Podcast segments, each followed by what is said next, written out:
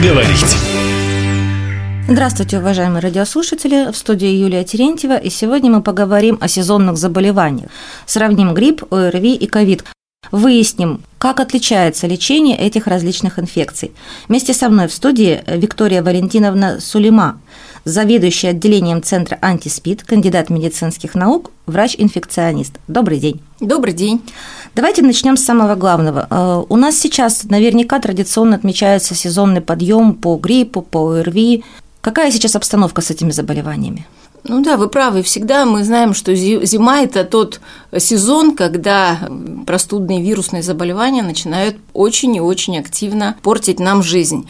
Ну и этот сезон не стал исключением. Есть уже э, данные Роспотребнадзора, которые показывают прирост случаев ОРВИ по сравнению с предыдущей неделей. К счастью, он не очень большой. По детям там до 30%, по взрослым, как неудивительно, чуть-чуть больше, там от 35 до 40% прирост по сравнению к следующей неделе. Но, к счастью, это не такие, не в разы, не в 5, не в 10 раз, как мы имели дело вот с этими э, волнами коронавирусной инфекции в прошлом году, например, да? Но, тем не менее, это повод задуматься о том, что сейчас нужно себя обезопасить.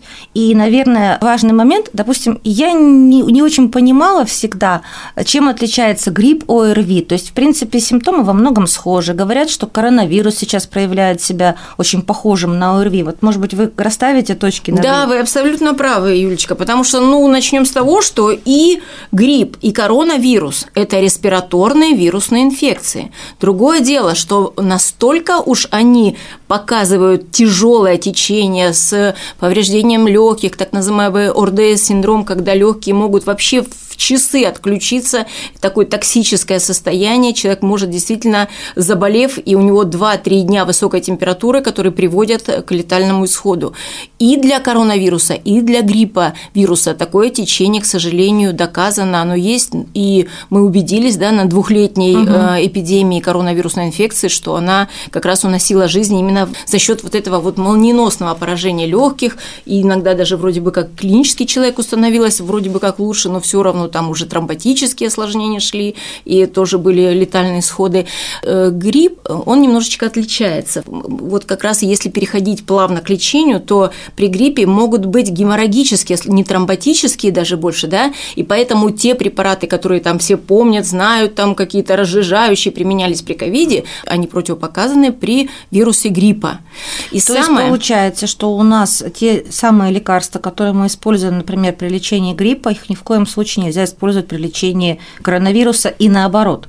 Мы давайте еще раз немножечко вернемся назад и подумаем о том, что все, э, в общем, это вирусы, это сезонные вирусные инфекции, в том числе, например, тот же риновирус, да, угу. который сейчас, например, он превалирует. Риновирусная инфекция, ну, это всем нам знакомый насморк, который вот льет из носа, немножко болит горло, такое общее недомогание, там температурка может быть 37, 38, там 3, 4, ну 5, 6 дней, условно говоря, и ты выздоровел. Вот точно таким же образом, примерно таким же может начинаться коронавирусная инфекция. Но вот для этого омикрона, который уже трансформировался там BA1, BA2, и там вот в этот кентавр, для него вроде, как пишут, более характерно жутчайшие боли в горле очень сильные боли в горле, и они могут закончиться на боли в горле и кашле, таком кашель трахеит, он называется сухой кашель, когда, угу. да, и как бы все на этом закончится, там 2-3 высоченные дня температуры 39, но если вы чувствуете, что у вас 2-3-4 дня 39, это не повод там диагностикой заниматься, конечно же, это надо бежать в поликлинику, надо вызывать врача на дом в первые же сутки.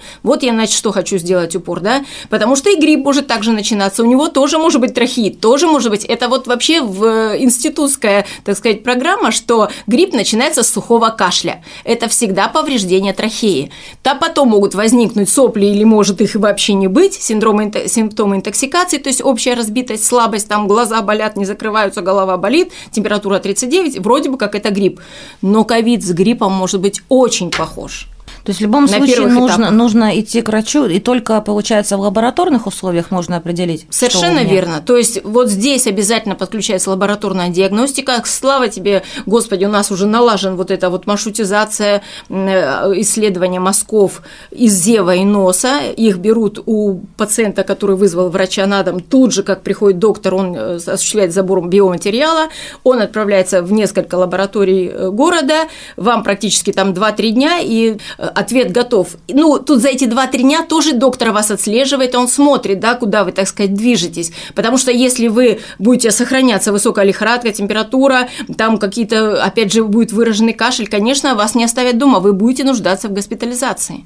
В домашних условиях вы можете э, чем заниматься? Вы снижаете температуру жара, понижающие средства.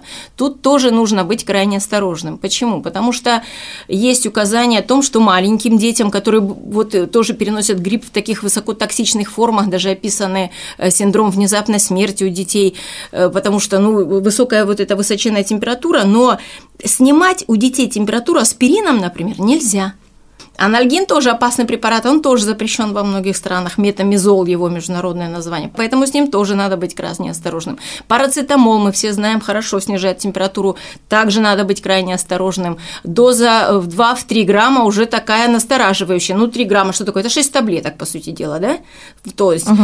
до 4 таблеток, вот уже 8 таблеток нельзя в сутки выпить. Это может быть повреждение печени. Поэтому нужно, может быть, иногда использовать какие-то народные средства. Знаете, бабушки нас раньше обертывали простынью, смоченной в растворе воды с уксусом или в растворе воды с водкой, и в такой мокрой простынью, и это тоже помогает. То есть физические методы можно использовать. У деток чаще всего все таки применяется э, ну, нурофен и бупрофен, какие-то вот из этого ряда препараты. Ну, если для маленьких детей мы все знаем, что ну, абсолютное большинство родителей, оно старается все таки вызывать врача. Тем да, более, абсолютно. Если... Это правильная тактика. Да. Маленькие, это мы о каком возрасте говорим? Э, ну, есть несколько возрастов. Есть младенческий до года, от года трех это ранний возраст, э, от трех до семи это дошкольный возраст, ну и там дальше ранний школьный и угу. подростки и юность. Ну вот мы сейчас говорим, наверное, лет до семи дети. Да, да, это дети раннего такого дошкольного возраста. А как вот вы относитесь к тому, что иногда взрослый человек с утра закинет какой-нибудь там препарат растворимый в воде и на работу пошел? Это очень плохо. Не надо ходить больным на работу других заражать, тем более в сложившихся условиях, потому что, ну, конечно, я понимаю, не всем удобно там сразу же как-то уходить, бросать, но тем не менее, вот э, какой-то положительный вклад прости господи, меня за эти слова внесла вот это вот в понятие вирусной инфекции, коронавирусной инфекции, потому что все поняли, что нельзя просто так относиться к симптомам повышения температуры. Нельзя. То есть это надо запомнить. Если у тебя высокая температура, любое недомогание, даже 37, 38, 39, и она может очень быстро за 2-3 дня нарасти, это не просто так. Сейчас я вижу вот на многих сайтах поликлиник, прям даже в режиме онлайн заходишь на сайт поликлиники, и можно нажать кнопку, и ты уже, все говорят, невозможно дозвониться до регистратуры. Сейчас можно, даже имея какие-то свои гаджеты, компьютеры, телефоны. Ну, то есть проваливаешься напрямую, да, да, связывается. Да, да, да, да, очень удобно. А в какой момент нужно вот насторожиться и понять, что с тобой что-то не так? У всех же по-разному это происходит. Универсальный симптом, на мой взгляд, все-таки высокая температура больше трех суток. Высокая, высокая температура это, это больше, чем 38,5. Если вы переходите за трое суток с температурой 38,5-39, то это уже говорит о неком таком иммунологическом конфликте.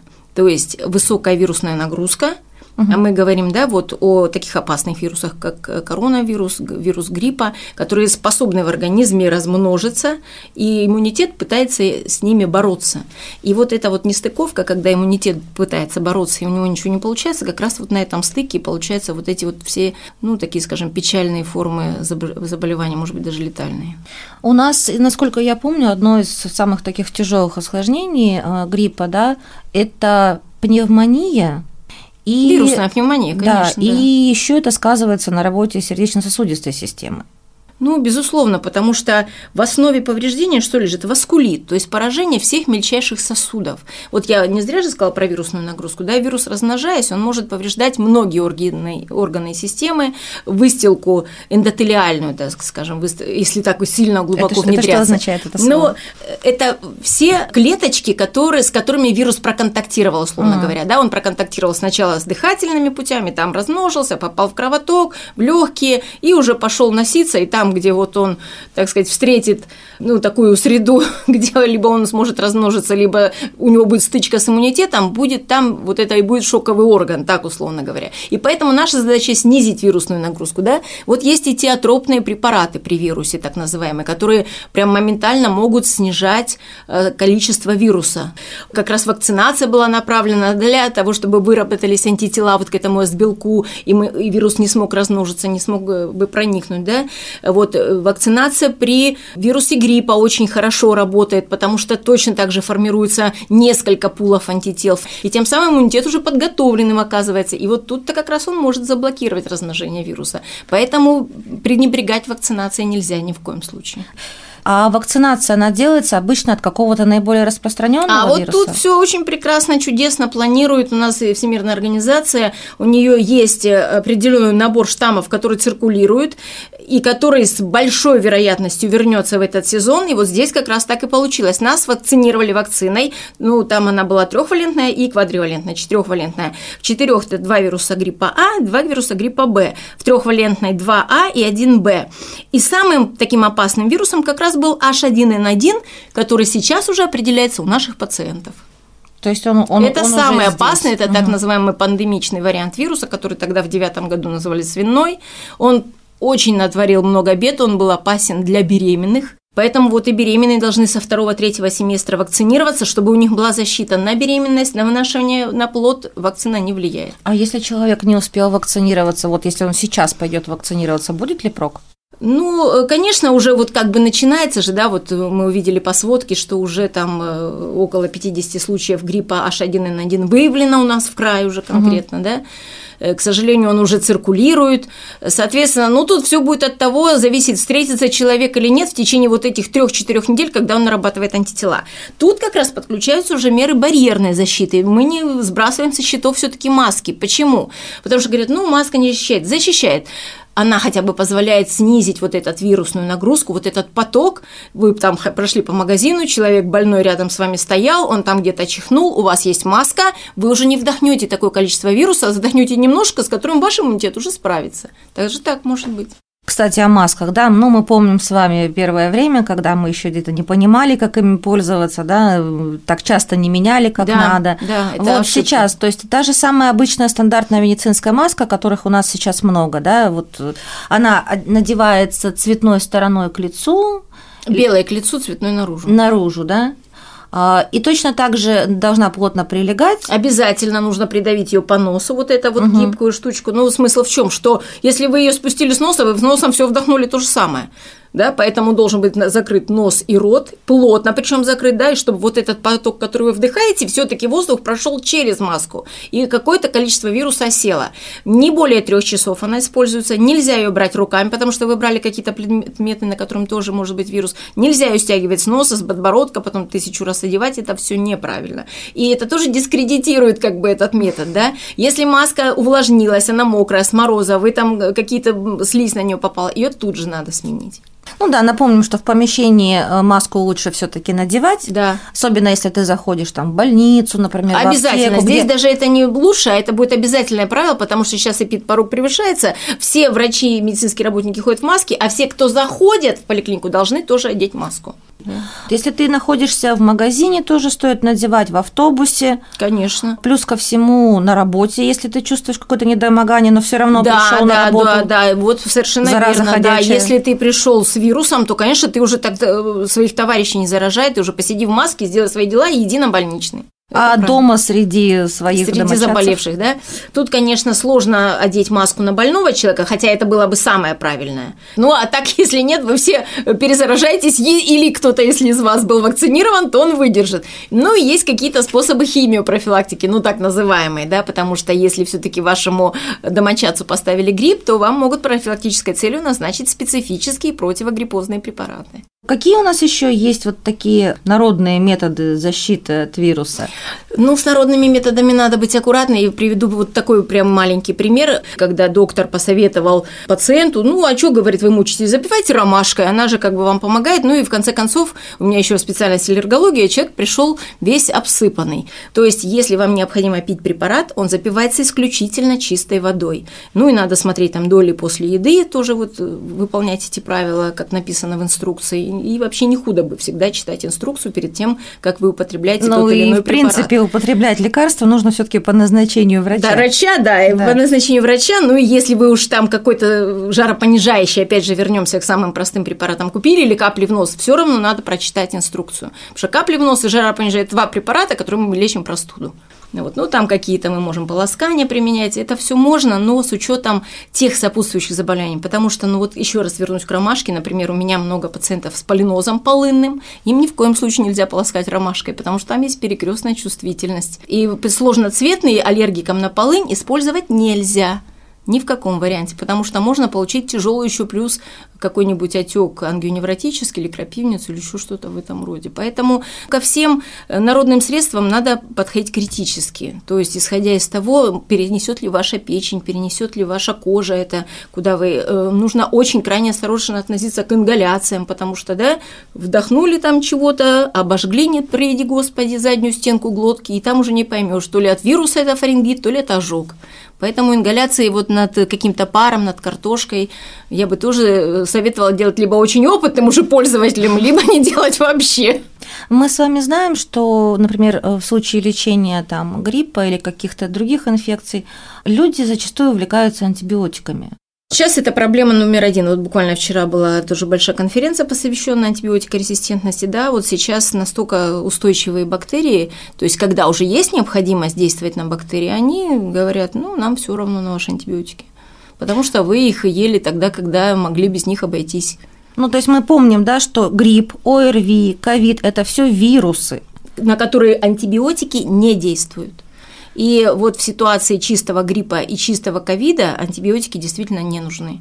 Мы понимаем, что у нас сейчас идет сезонный подъем традиционный. Возможно, это все дело пойдет на убыль, когда дети и взрослые разойдутся на каникулы новогодние, но все равно. Тут еще видите такой философский вопрос: кто будет превалировать в этом сезоне грипп или коронавирусная инфекция? Еще пока до конца непонятно, потому что считается так, что э, когда Э, очень много вот риновируса, гриппа не очень много, короны не очень много. Но сейчас вроде риновирус, он на первых э, строчках э, рейтинга. Давайте да? болеть за него, да, пускай он да, будет он на пол... первых строчках. Да, если начнет ползти грипп вверх, то не исключено, что они где-то будут делить между собой первое и второе место с коронавирусом, потому что, ну, это вирусы такие, которые хотят отщипнуть себе побольше, безусловно. Нет, давайте все-таки мы будем здоровы. Здоровы да, будем, да. Будем держаться. Спасибо огромное, Виктория Валентина, за беседу. Я напомню, что у нас в студии была Виктория Валентиновна Сулейма, заведующая отделением Центра антиспид, кандидат медицинских наук, врач-инфекционист и клинический фармаколог. Будьте здоровы, всем хорошего дня. Повод поговорить.